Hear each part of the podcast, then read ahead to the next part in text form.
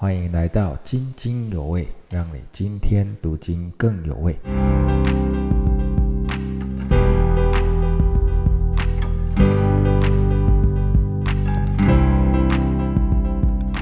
啊，弟兄姐妹平安。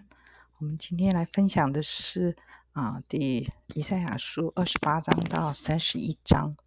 嗯，在二十四章到二十七章的预言是关乎全地的，而且比较指向末日的审判。那对于当时那些犹大人，他们面临的亚述的威胁。他们应该想要听一听先知对于目前的情况要说什么啊？所以二十八到三十三章讲的就是关于犹大国当时的境况的教训。那么在这六章中呢，有六次祸灾哈，那表达出这段经文的主题就是有祸了，但是呢，哎，很奇妙，中间也有福哈，也有祝福。那么你自己要做选择哈。那犹大国呢，急着去找埃及结盟对付亚述，哈，以为埃及可以帮助他抵挡强敌。那先知就反复的告诉犹大国的领袖说：“你找埃及没有用，哎，而且亚述将来一定会被打败的，一定会灭亡的。你不用怕亚述啊。如果你硬要找埃及，不找神，你的结果就是祸灾，哈。所以先知是警告他们：你们不要瞎忙了，哈。”安静下来吧。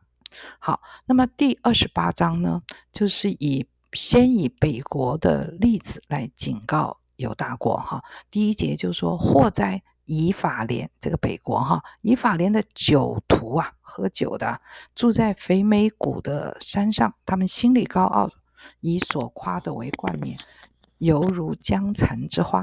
那么以法莲就是北国嘛，面积比较。比犹大要大很多哈，人口当然也多很多，十个支派。那他的土地很富饶哈，所以他们就很高傲。那么这些酒徒呢，你可以说是啊，酗酒的人，就是喝很多酒的人了哈。那么也可以说是林里面迷迷糊糊的人哈。那肥美谷呢，指的就是建在山上的京城，北国的京城撒玛利亚。那么他因为在山上嘛，所以是易守难攻的。那么北国人呢，就以撒玛利亚为荣啊，啊，就如同啊，撒玛利亚是他们的冠冕啊，或者说是花冠哈。因为当时运动员如果得冠军的话，就有一个花冠哈，代表他是冠军。那么北国人觉得他们的撒玛利亚就是冠军嘛，没有想到这个花冠上的花呀就要衰残了哈，就要枯干了。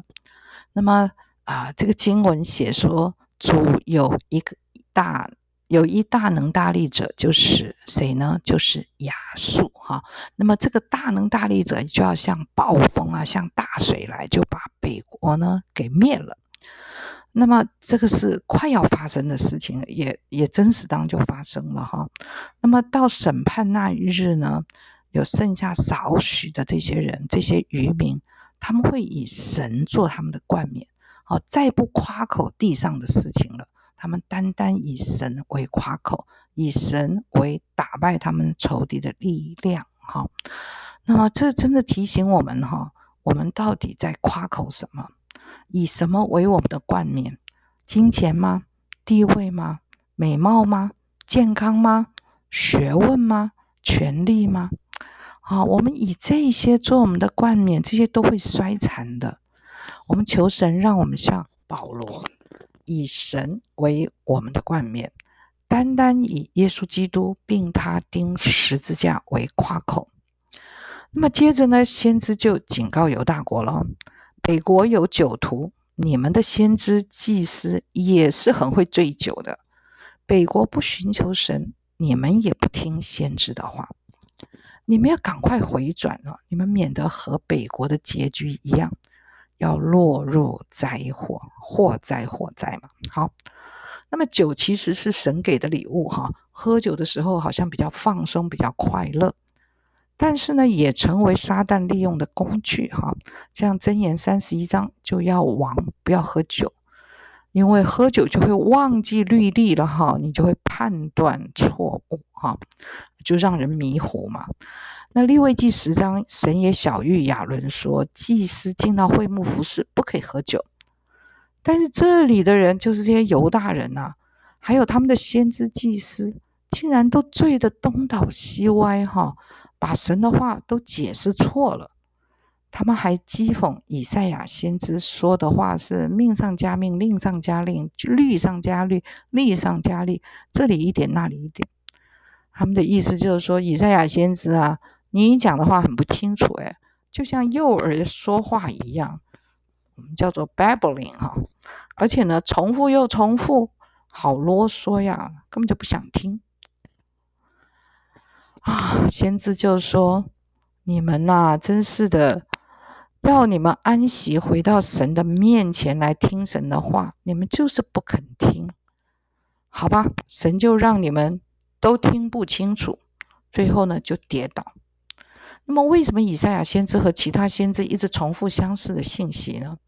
因为这些信息关乎他们的生死啊，这么重要，人还不听。但是神呢，真的很有耐性哈，就像希伯来书说的。多次多方的派先知来对百姓说哈，但是呢，最终如果我们不想听，神就会让我们听不明白、听不清楚哈。这就是以赛亚书第六章啊，以赛亚蒙召的时候，神对他说的：神要使这些百姓听不明白哈。那神就说：好吧，既然呢。你听不懂先知说中文，那就让你听外国话吧。那后来当然就被外国人掳去，真的听外国话了哈，更听不懂。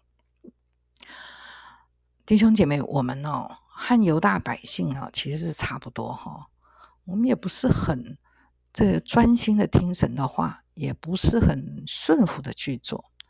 但是如果我们真的，不听神的话的话，我们就没有安息了，我们就没有脚前的灯，没有路上的光，我们就会跌倒在人生的路上，我们会跌倒的。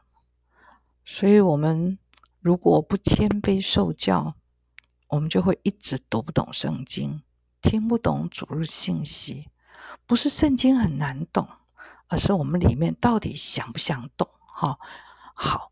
那么，在这个二十八章后面十四节的时候呢，这些先知就对耶路撒冷的领袖说：“你们这些骄傲的人，哈，你们轻慢神的话，哈，一直到第二十二节，他就再次说：你们不可以再轻慢了，因为神要审判全地，要要灭绝全地了。”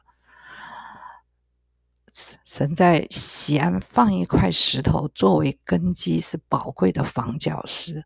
信靠的人必不着急。对当时的人呢，真的是听不懂哈。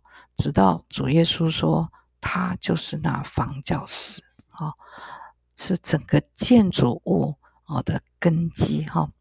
所以弟兄姐妹，我们信靠那个房角石，信靠主耶稣，就很稳固了。在遇到仇敌的时候，我们其实真的不必急着去和什么埃及结盟，我们可以安心的依靠主，神必拯救的。这里呢，说到与犹大与死亡立约，与立阴间结盟，这是一种反讽的说法哈。因为耶路撒冷的领袖呢，急着和埃及结盟，那么神说，你们是跟死亡结盟了。当敌军来的时候呢，你们必死无疑。哦，那当然，果然是这样。那么过去呢，神还兴起在比拉新山帮你们打败敌人。现在他要做一件很奇怪的事，他会反过来，他让你们被敌人打败。所以不要再骄傲了，赶快谦卑寻求神吧。这就是先知对这些犹大人的提醒哈。那么到了二十三节到。二十九节呢，先知很特别的，他用当时那些读者比较容易了解的一些务农的比喻来说明神的管教。啊，他说啊，这个耕地哈，他说农人要耕地啊，不会常常耕了哈，但是呢，他需要呢耕地哈，这个啊拉平了地啊，然后呢。就撒种啊，这样子，就是啊这样子的比喻呢，这些犹大人呢就比较听得懂哈。那耕地到底是像什么呢？耕地是什么呢？耕地就很像神呢，来打开我们刚硬的心哈，让我们的心柔软，才能够撒种，把神的道撒在我们的心田。但是不会常常耕地啊，打开了就好了，所以神不会一直在敲碎我们的心哈。所以就是告诉犹大人说，审判不会一直持续很久哈，一段时间就会结束的哈。那另外呢，要打鼓，打小茴香、大茴香、大麦、小麦，都会用不同的方式。可是不管怎么样，都要打。哈，那么打鼓就是把那个谷物没有用的外壳去除，那就很像神把我们生命中的杂质去除。好，那不同的谷物用不同的方法。那么神管教犹大国和管教北国，或啊这个审判亚述，都会在不同的时间和不同用不同的方式。那么神管教我们每个人受的也是不一样哈，那都是为了能够栽种神的道在我们心里，好好生根发芽结果实，同时也为了炼尽我们的渣子，除尽我们的杂质哈。所以每一次的管教，也就是说我们遇到的一些苦难、一些试炼。当时真的是很不舒服，但是都是出于神，有神的目的，是为了要使我们得到真的益、真利益哈，得着益处。那么这是第二十八章哈，啊，他最后就特别说，我们神的谋略是非常的奇妙的，他的智慧广大哈，智慧广大。好，那么进到第二十九章第一节，哇，也是一个。祸灾，但是呢，中文好像没有翻出来哈，所以二十九章第一节也是祸灾。哎，雅利伊勒，雅利伊勒，大卫安营的城哈。那雅利伊勒意思就是两种，一个是神的狮子，换句话说，神，那这个就是耶路撒冷城哈。神把耶路撒冷城看成是神的狮子，非常的尊贵。非常有能力哈，那么啊，另外一个解释就是祭坛上面的炉子哈，在烧这些祭物的，那么有火的地方，又有血的地方，同时它就是神跟人相遇的地方，所以耶路撒冷是神很看重的一个地方。那么神呢，虽然会使耶路撒冷受攻击，因为刚才二十八章我们也讲过。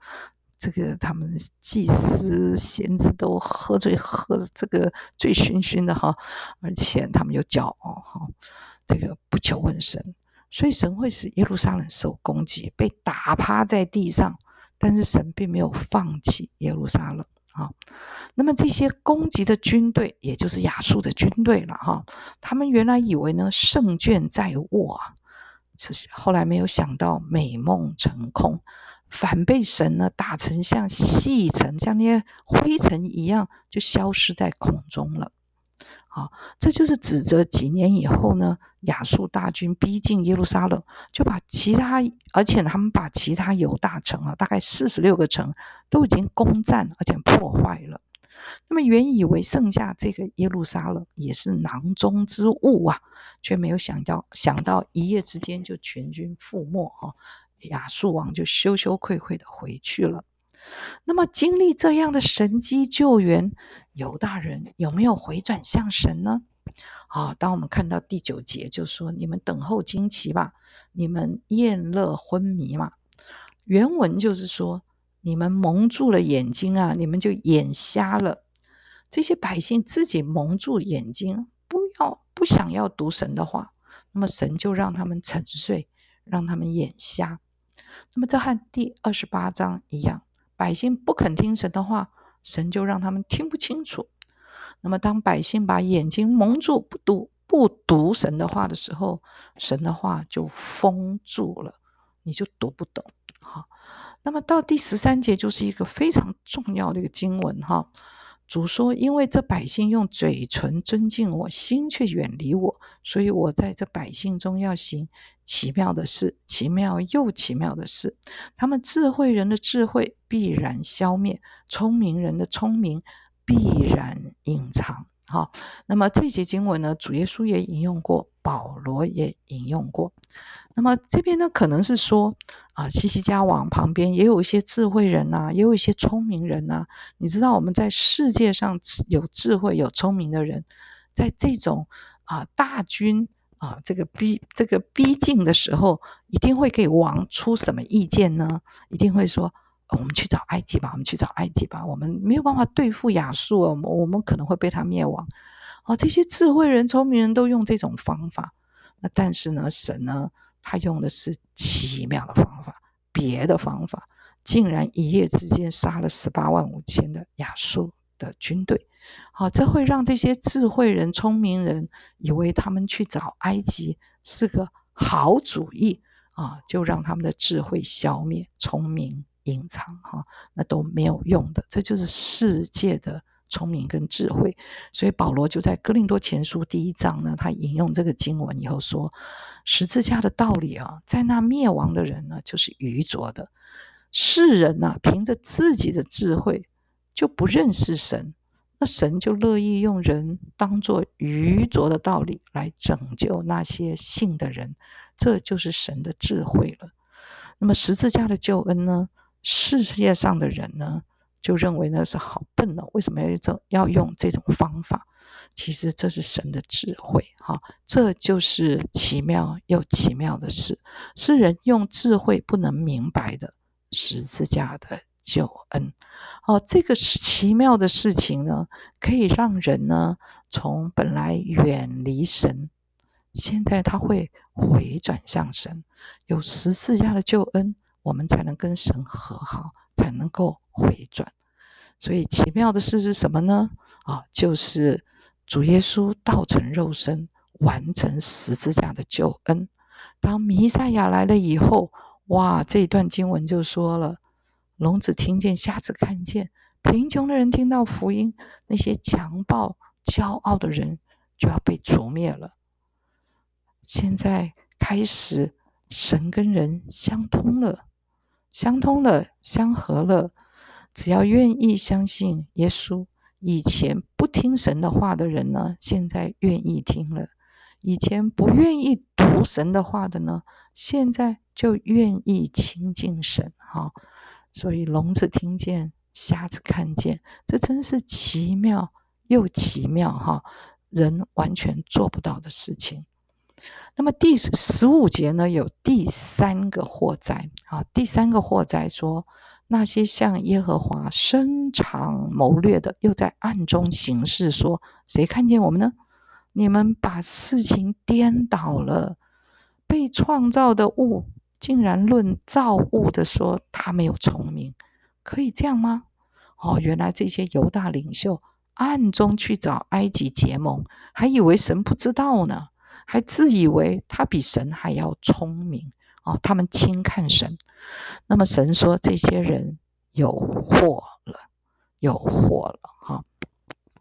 那么但是到最后二十二到二十四节的时候呢，先知预言将来雅各的后代哈，就雅各的这个啊，就是以色列人了哈，他们会开始尊神的名为圣啊，当他们。被掳之后，哈，他们会开始敬畏神，而且心中迷糊的呢，哎，开始会明白神的旨意，明听得懂神的话。那么在被掳之后，犹犹大人就开始有改变了，哈，至少不拜偶像。但是真正能够明白神的心意，认识神，还是在弥赛亚来了以后，哈，就是主耶稣来了以后，他的门徒才真的明白。啊，这些圣经上说的话。那么第七十七节呢，有一节也是比较不容易了解的，就是黎巴嫩变为肥田，肥田看如树林，不是只有一点点时候吗？因为黎巴嫩呢，在以色列的北部，它大部分都是高山呐。你要把高山移平哦，变成平原哦，成为良田哦，甚至那个田里面的农作物哦。哇，长得高大像树林哈，这样的变化对神来说只是一件小事，一下子就完成了，好，一下子就完成了，把高山变成了平原变成了肥田，然后肥田里头的，哇，长得好棒哦，那些农作物长得很高。这神的小事情，所以神要行奇妙事，翻转犹大人，其实也是一下子就完成了。以前不听、不看、不明白，那可以变成聋子听见、瞎子看见，贫苦的人快乐。哎，真的是一下子就完成了。主耶稣来到地上三十三年半，其实就完成了。好，把以前瞎眼的人变成可以看见，聋子的人可以听见。当圣灵进到我们的心里头的时候，我们其实就可以开始亲近神了，好，这个奇妙事就完成了哈。所以哈利路亚，谢谢主。好，我们也相信神要翻转我的生命，翻转我的家庭，翻转我的国家，也是一点点时候啦，他就可以做成了，在他没有难成的事。好，在他没有难成的事，我们求圣灵真的帮助我们哈，那可以愿意听神的话。愿意读神的话，哈，求圣灵带我们，可以更明白真理，哈，而且保守我们的心，不要远离神，哈，不要远离神，哈。那我们也求神真的赦免我们，常常像犹大人一样，用自己的方法，啊，遇到困难呢就投靠人，却不寻求主，哈。我们求神赦免我们，哈。那我们进到第三十章啊的第一节，啊，这是第四个祸灾了。耶和华说：“祸灾！这悖逆的儿女，他们同谋却不由于我，结盟却不由于我的灵啊，以至于罪上加罪。啊，他们起身下埃及去，并没有求问我，要靠法老的力量加添自己的力量，并投在埃及的印象。我们要知道，《生命记》十七章哈，神有命令以色列王，你不要让百姓回去埃及哦。”但是当然，所罗门就已经开始跟埃及王的女儿结婚了。那么现在呢，犹大国又下埃及去要结盟，这真的是悖逆的儿女啊，不听神的话。那么大卫呢说：“耶和华是我的力量，我要投在至高者的印下，耶和华才是我的保护。”可是现在百姓竟然是去靠谁的力量？靠法老的力量。投在谁的印下？投在埃及的印下，而且根本不求问神，没把神放在眼里。弟兄姐妹，我们不求问神，就是把神小看了、轻看了，没把他放在眼里头。哈，结果就是什么羞耻、凌辱。哈，后来还被希拿基利，好这个亚述王来攻击耶路撒冷的时候，嘲笑他们。你们要依靠埃及，依靠埃及，埃及就像一个芦苇做的手杖一样，一碰就断了哈，被羞羞辱哈。那么犹大国的这些使节团哈，他们为了要下埃及去结盟啊，去立约，他们就叫那个在牲畜啊背上驮了好多宝物啊，要要送去给。埃及哈，而且呢，他们走的是啊，这个以色列南方的这个南地啊，叫做南地的旷野去埃及。本来应该走海边的大道最近，可是因为亚述哈在监视那条路啊，所以他们就只好走旷野。哎，不好走哎，因为有好多野兽，又是毒蛇，又是什么什么的，既冒险又花钱哈，要送一大堆礼物，结果是什么呢？埃及完全没有帮助，哦，这些犹大人真的是亏大了哈。那么在这个中间有两个地名，一个是索安，一个是哈内斯哈。索安就是埃及的北边的京都，那么在尼罗河三角洲的东北角。那再来这个哈内斯呢，也是他们的行政中心哈，所以表示说他们真的是非常的积极的去找埃及人要来结盟。好，这些犹大人呢，不只是不求问神哦，他们还根本就是藐视神的教训啊。第九节说他们是悖逆的百姓，说谎的儿女，不肯听从耶和华训诲的儿女。哈，他们对这些犹大人对先知说什么？哎，你要跟我们讲好听的话，哈哈，不要再提以色列的圣者了啦。大概因为啊。神常常借着以赛亚先知责备他们呢，所以他们干脆不要听，不要听嘛，不要听。神说好，你们不听这个罪，就会让你们被。打碎，哈，就像瓦器一样被打碎。那么十五节是非常有名的经节，哈，三十章十五节说，以色列的的圣者说：“你们得救在乎归回安息，你们得力在乎平静安稳，你们静自不肯。”这边归回安息呢，就是悔改，哈，悔改回到神的面前。哦，那个安息就是神呐，有神才有安息，没有神是没有安息的哈。所以归回就是我们要悔改、回转。那么平静安稳，另外一个翻译就是平静信靠神。好，所以神对他们说：“你们要得救，你们就要悔改呀，回到我面前来。你们要有力量，你们就必须要。”平静的来信靠神，所以两句的意思都是信靠神、悔改、回转。哈，不不只是说你们不要走啊，你们不要不要乱跑啊，安静下来，不只是这个意思哈。那么主要就是你不要自己这边忙碌奔走，徒劳无功，却不求问神，哈，不依靠神，哈。但是呢，犹大人就是不肯啊，就是不肯啊。不肯回转向神啊！他说：“我们要骑马奔走，我们要去找埃及，好吧？”神说：“好吧，那我就让你，你爱奔爱奔走，对不对？那我就让你跑个过瘾啊！你的敌人会飞快的追赶你们啊，把你们给灭了，最后剩下很少的人。”利未记二十六章说：“哈，如果以色列人遵守神的诫命，神就会让他们五个人追赶一百个仇敌。”一百个人就追赶一万个仇敌，那么以色列人呢，就真的就常常以寡敌众，哈，就战胜了。即使现在的以色列国，现在神也帮助他们打赢很多次战争，哈。但是当如果以色列人惹了神的怒气，神就会让一个敌人追赶一千个犹大人，哇，那个真的叫以寡敌众了。两个人就会追赶他们一万人哦。神很愿意祝福他的百姓，使他的百姓得胜。但是当我们需要被管教的时候，哈，不听话的时候，神也允许我们受攻击，哈，允许受攻击。那么，但是这个，所以神说：“我告诉你哦，你一个人呢，就会让你们千一千个人逃跑，哈，这就是他们得的被的刑罚的时候。”好。那么，但是好消息是，其实神呢一直在等候着要赐恩典给犹大人，所以我们赶快归回，赶快回转吧！神要赐恩典哈。那么这个就在三十章十八到二十六节哈。那么这个也是非常重要的经文，大家都很喜欢读嘛哈。恩典的经文要多读哈。好，十八节就是说，耶和华必等候要施恩给你们。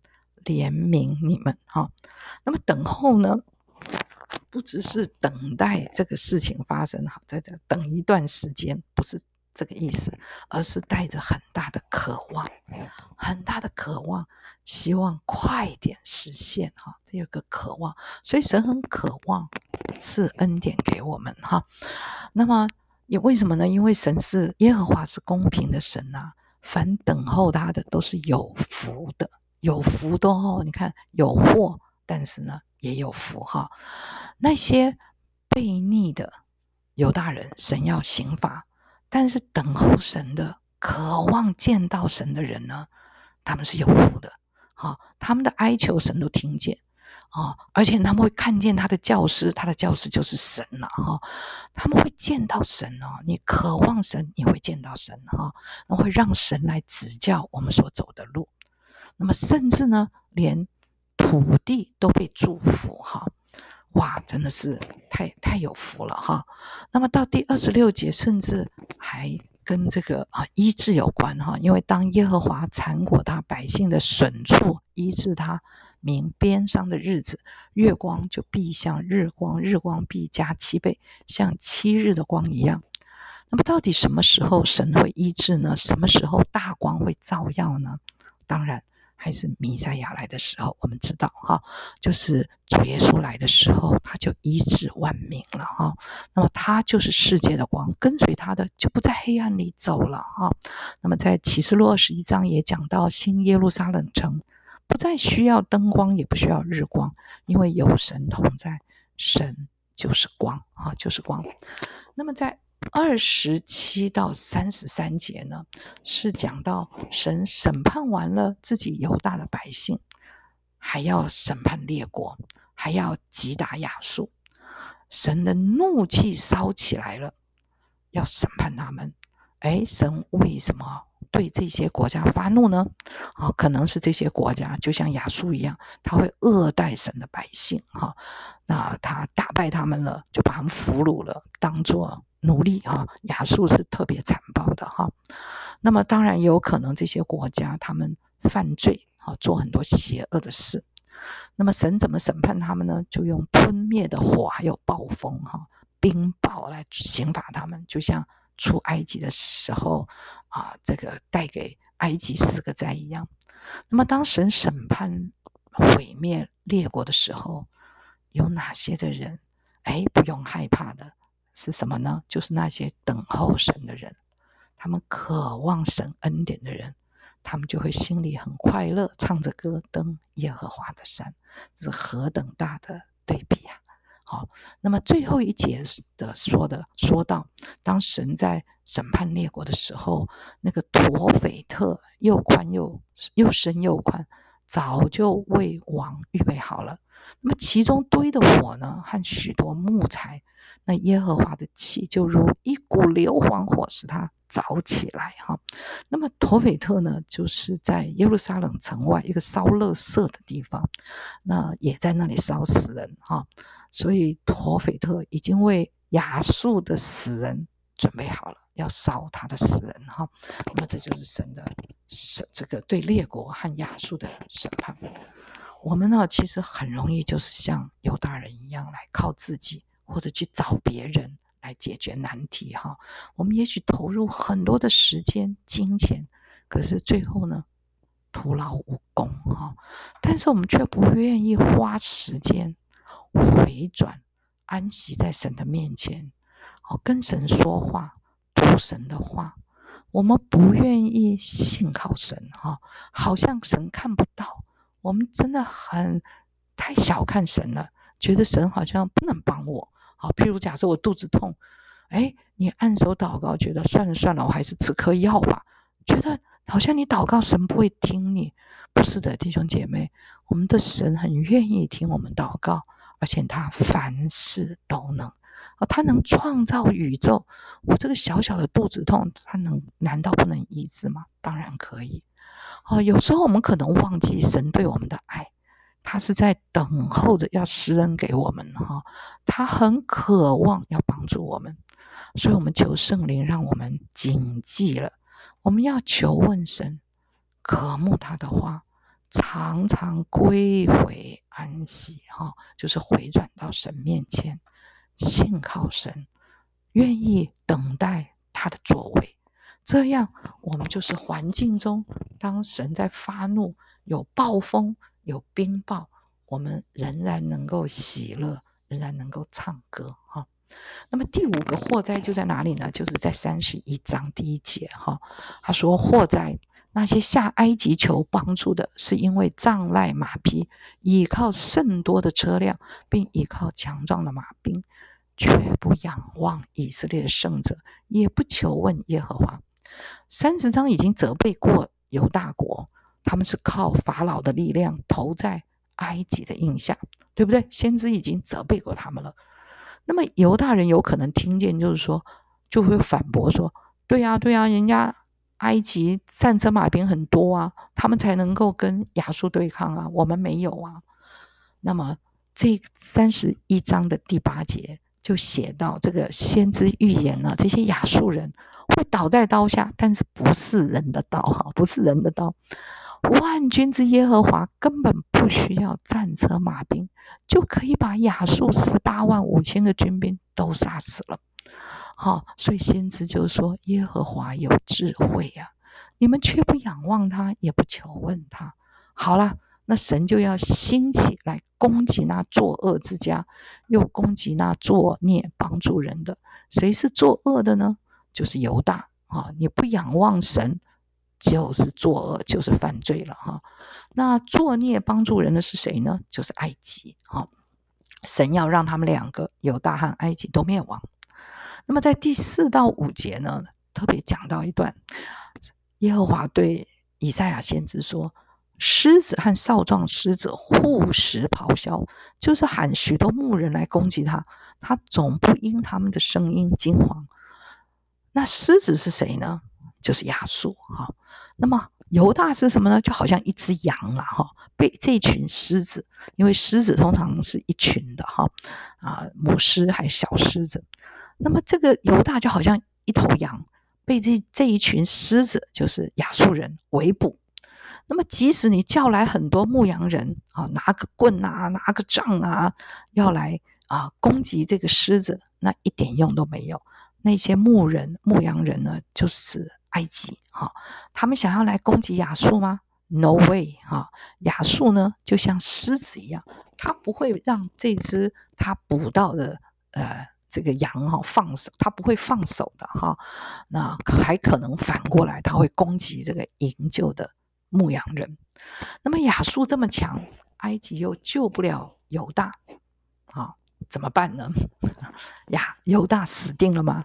哦，不不不，万军之耶和华会降临在喜安山岗上征战，啊，神会参战呐。他会救犹大，会保护耶路撒冷，就如同那个鸟妈妈保护鸟宝宝一样。啊，我们大概都啊看过一些照片，就是母鸡会把小鸡藏在翅膀下，啊，就像这样。那么先知说神。必会保护拯救，要越门保守。这个越门保守呢，就是在第一个逾越节哈，以色列人还没出埃及的前一天。那么以色列人的每一家门口都涂羊血哈，那这个灭命的天使看到羊血就越过去了，保守了以色列家的老大，但是埃及人家的长子全部都被杀了。